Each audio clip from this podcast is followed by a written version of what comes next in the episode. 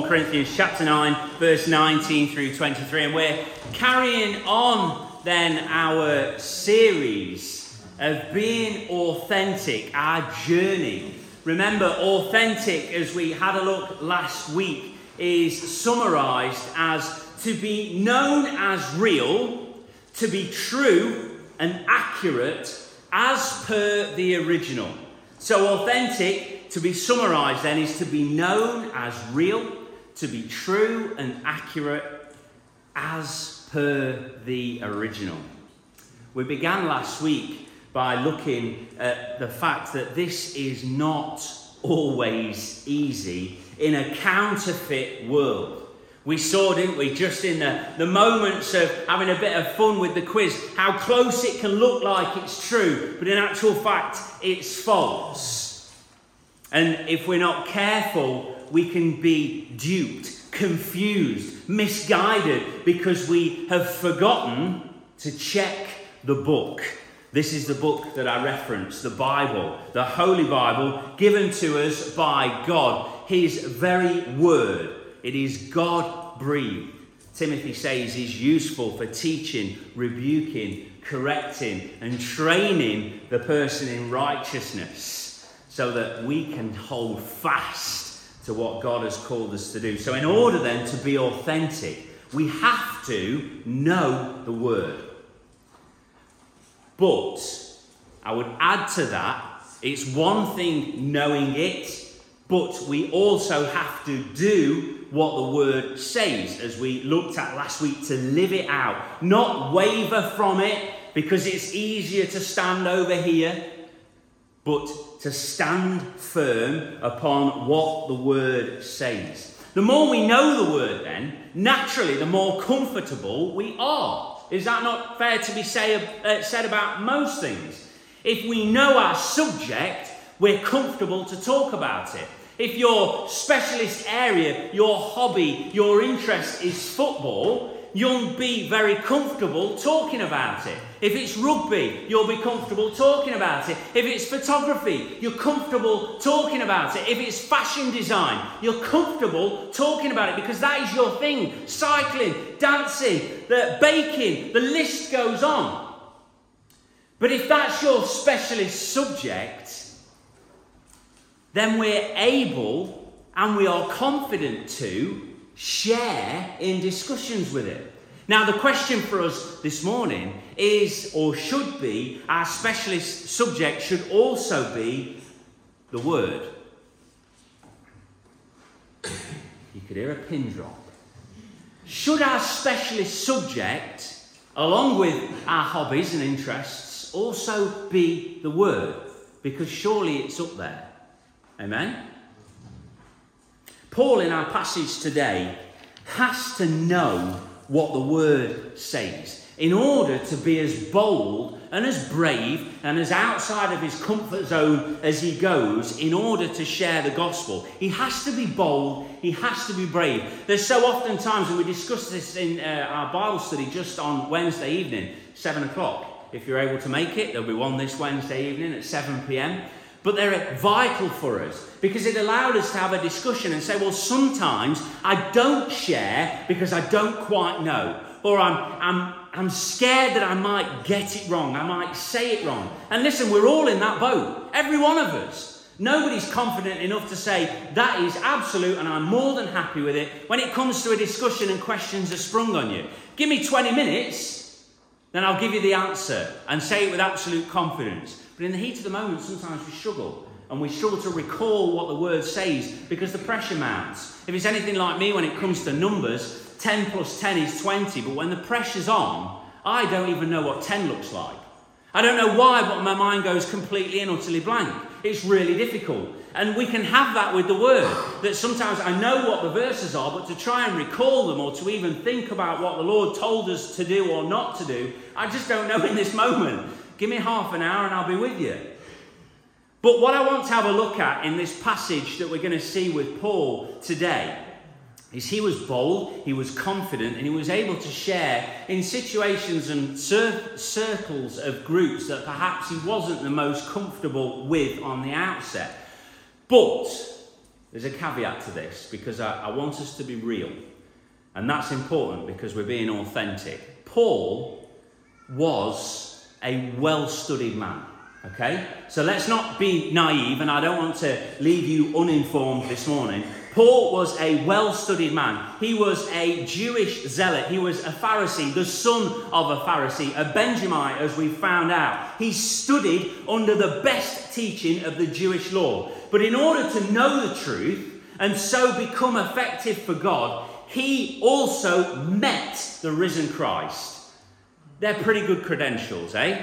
He met the risen Christ. Paul was on his way to Damascus to go and find Philip in order to drag him back to Jerusalem and throw him in prison or worse.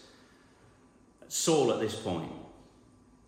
And the, the risen Messiah met him and said, Saul, I'm going to turn your life about, and you are going to be my messenger to share the gospel to the Gentiles, to kings, and the children of Israel. So, Jew and Gentile alike, kings and just as ordinary people, Paul, you are the man that I'm going to use to share. So let's not be naive and let's not be misguided, but nevertheless, there are things that we can pull from the word this morning in order to help us on our journey as we look to share the good news about our Saviour. Verse 19 of chapter 9 Though I am, a, uh, I am free and belong to no one, I have made myself a slave or a servant to everyone to win as many as possible. To the Jews, I become like a Jew to win the Jews. To those under the law, I became like one under the law, though I myself am not under the law, so as to win those under the law. To those not having the law, I became like one not having the law, though I am not free from God's law, but I am under Christ's law, so as to win those not having the law. To the weak, I became weak to win the weak. I have become all things to all people, so that by all possible means I might save some. I do all this for the sake of the gospel, that I might I may share in its blessing. Let's just pray. Heavenly Father, we just ask as we look into your word now that you would just speak through me. Father, you'd speak through your word that, Father, our hearts and our minds might be receptive to what you've got to say to us today. And, Father, we thank you for your word. And we pray, Lord God, that we might lean on it, we might learn from it, we might fix it in our minds. So bless us this morning, we ask, as we look together. In Jesus' precious name we pray. Amen. So Paul was free. And the question is, why and how? Well, the answer is simple. He is free because of Christ. He knew, as we've just read, that the law the, the law that we see, the Ten Commandments, the, the laws that the Jews built upon, he knew that the law would not free him. But Christ's sacrifice on the cross, his resurrection from the dead, had freed Paul from the sin and the bondage that he was caught in. That there was no way and no other way that he could possibly become free from that. And he is now then free from sin and death as we are, as we've accepted Christ as our Saviour. Sin will not hold us back from being in the presence of a holy God because Christ has dealt with it as I've put my faith and my trust in Him. I don't deserve that. And as Paul goes on, he says it's by grace I've been saved, and we'll have a look at that. So now then, he's actually free. He's become a slave or a servant. Now he's actually free. He's become a slave or a servant to all people, as we see. It seems a little bit of an odd choice to me, doesn't it, you? That when you're free, stay free. And, and when you're free, perhaps you're in a position where you go, Well, I, I can, you know, sort of lord it over everybody around about me. I'm free because I am saved. I am free because I've been set free from the bondage of sin. I am free, and one day I am going to be with my Saviour in glory. I am free. But of course, that's not morally great behaviour. But more than that, it's completely and utterly wrong and inappropriate. Paul couldn't stand there and say, I am free because of what I've done. It's nothing to boast about. Paul boasts in Christ. Amen? And we should do the same. I'm not free because I've done anything. There's no way I could possibly earn it. Doesn't matter how good I am. Doesn't matter how much I give to charity. Doesn't matter how, you know, whatever. It does not matter. Outside of Christ, there is no way back to God. The Bible is really clear on that. So Paul boasts in Christ because of his freedom. Because Paul hadn't earned his freedom, he couldn't boast about it, just like you and I today. We've accepted Christ as Saviour and we've been given life in and through Christ. Amen? Paul also says in Ephesians chapter 2, verse 8, and these are the verses that I was referencing, he says, For it is by grace you have been saved through faith.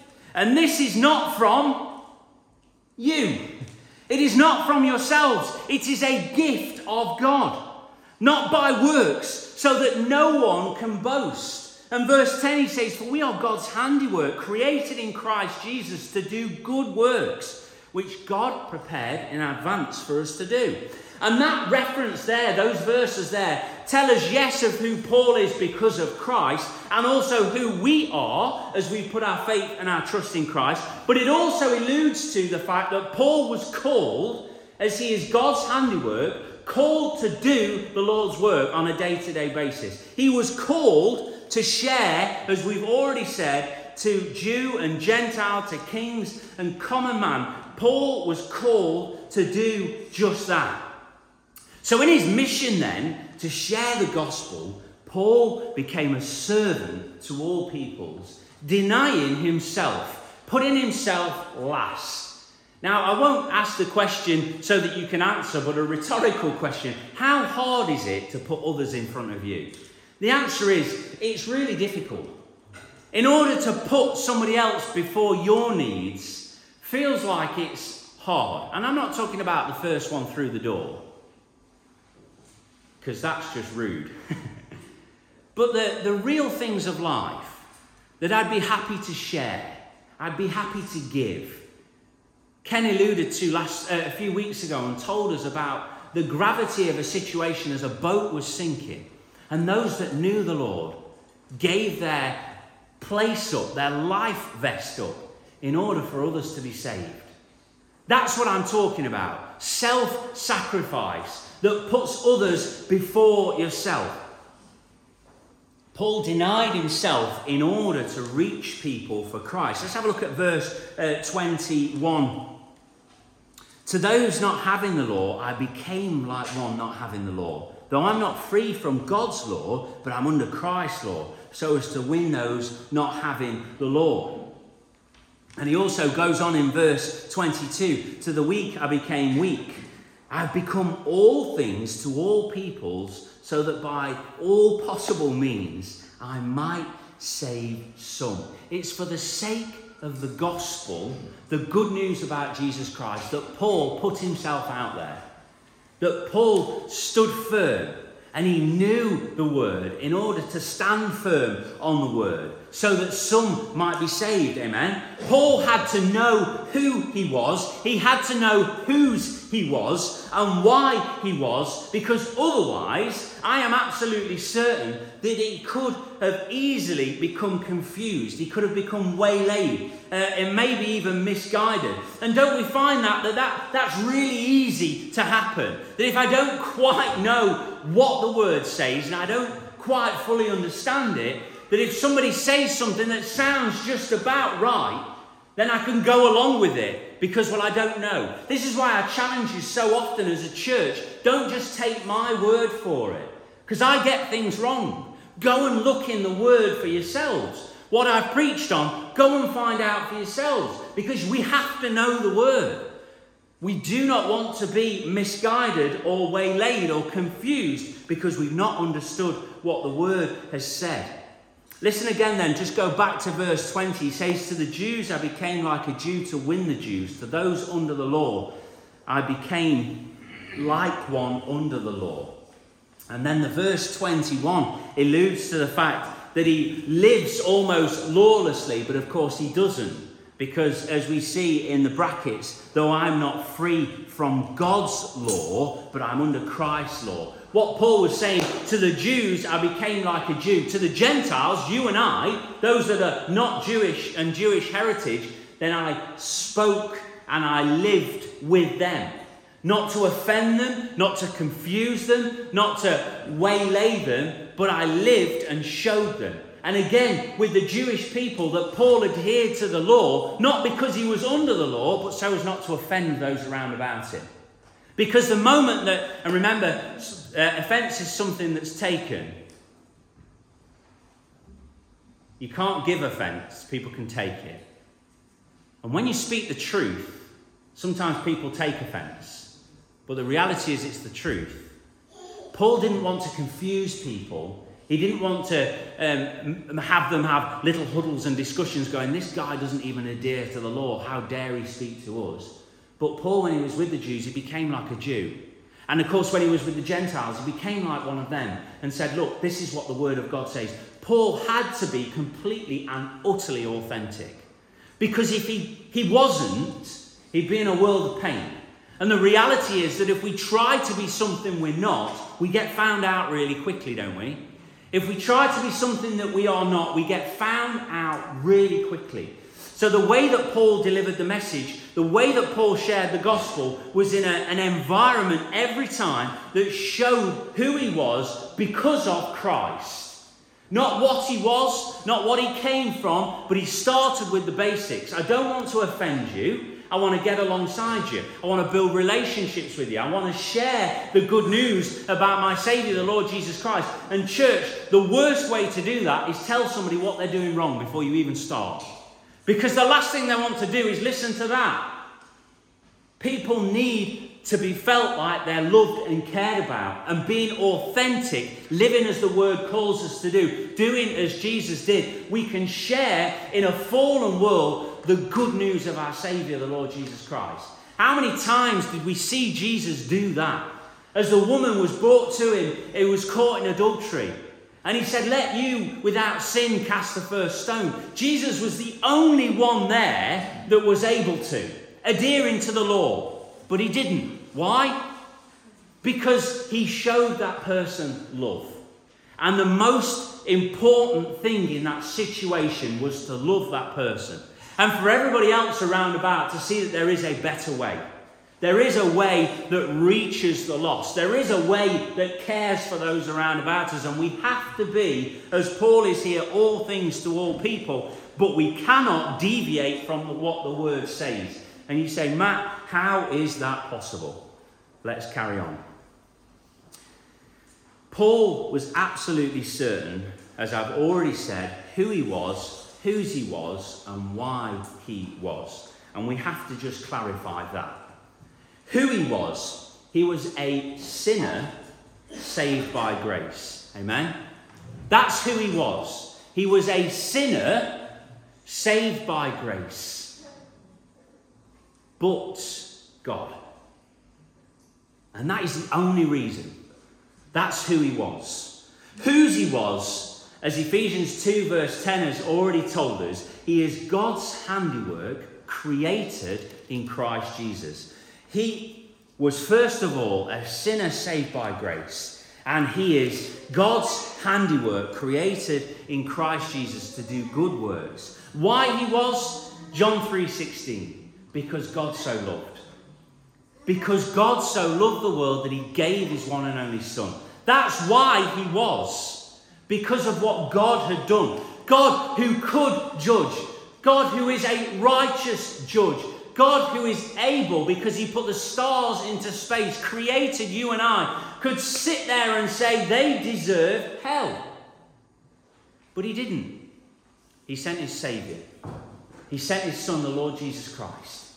He sent one that was able to deal with our sin and our shame. And that is why Paul was, because God loved him.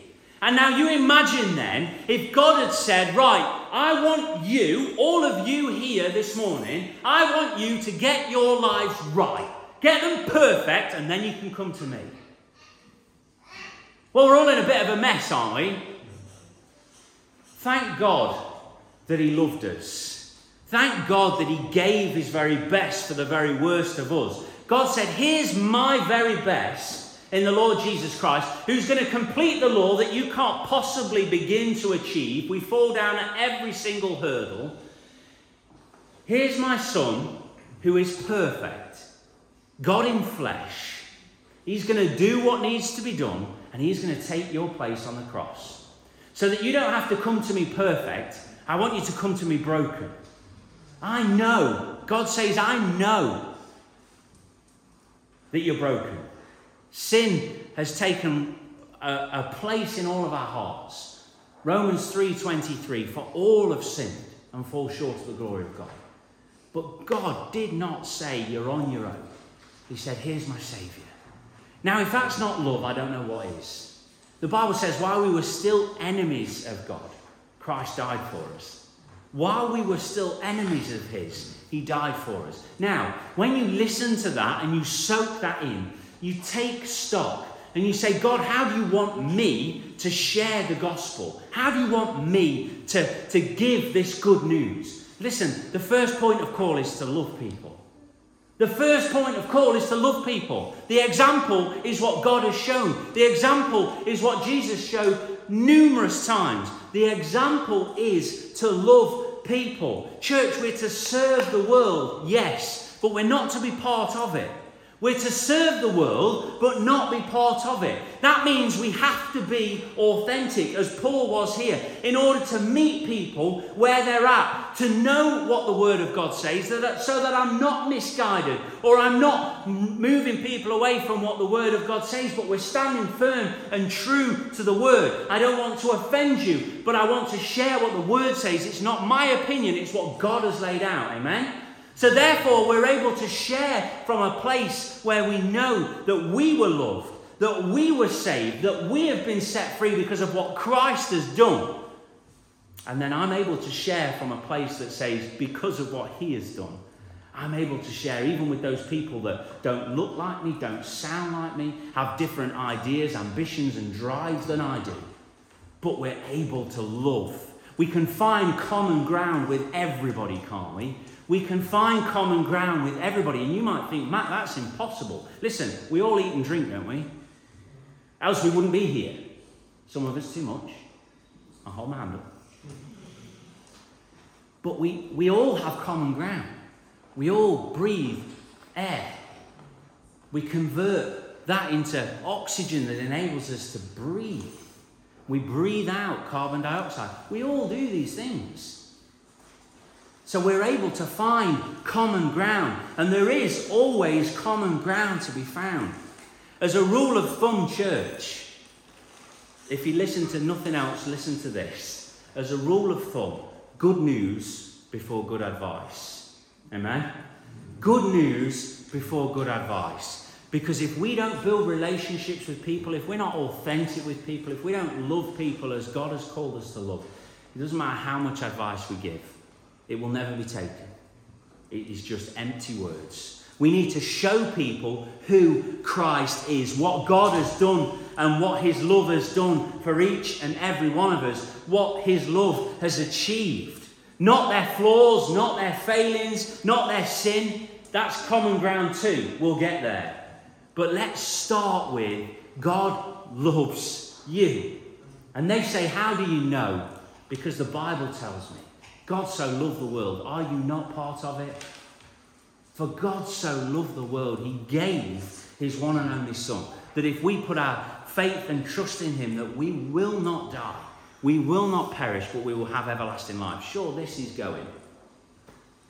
But the bit that makes me me will be in glory with my Saviour one day, not because of anything I could do, but because of what Christ has done for me. So we share from a place of love not judgment.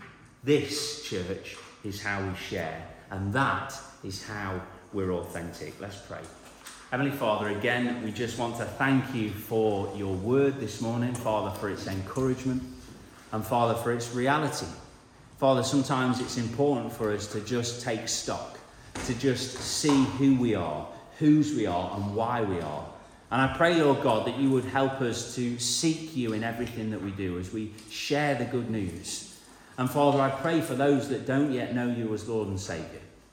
Father, whether in this building, around about this town, throughout this country, throughout the world, that Father, that you would help us to share the good news of our Saviour in our small corner of the vineyard, that Father God, that we would love people, that we would care for people, enough to share the good news with them from a place of love, not judgment.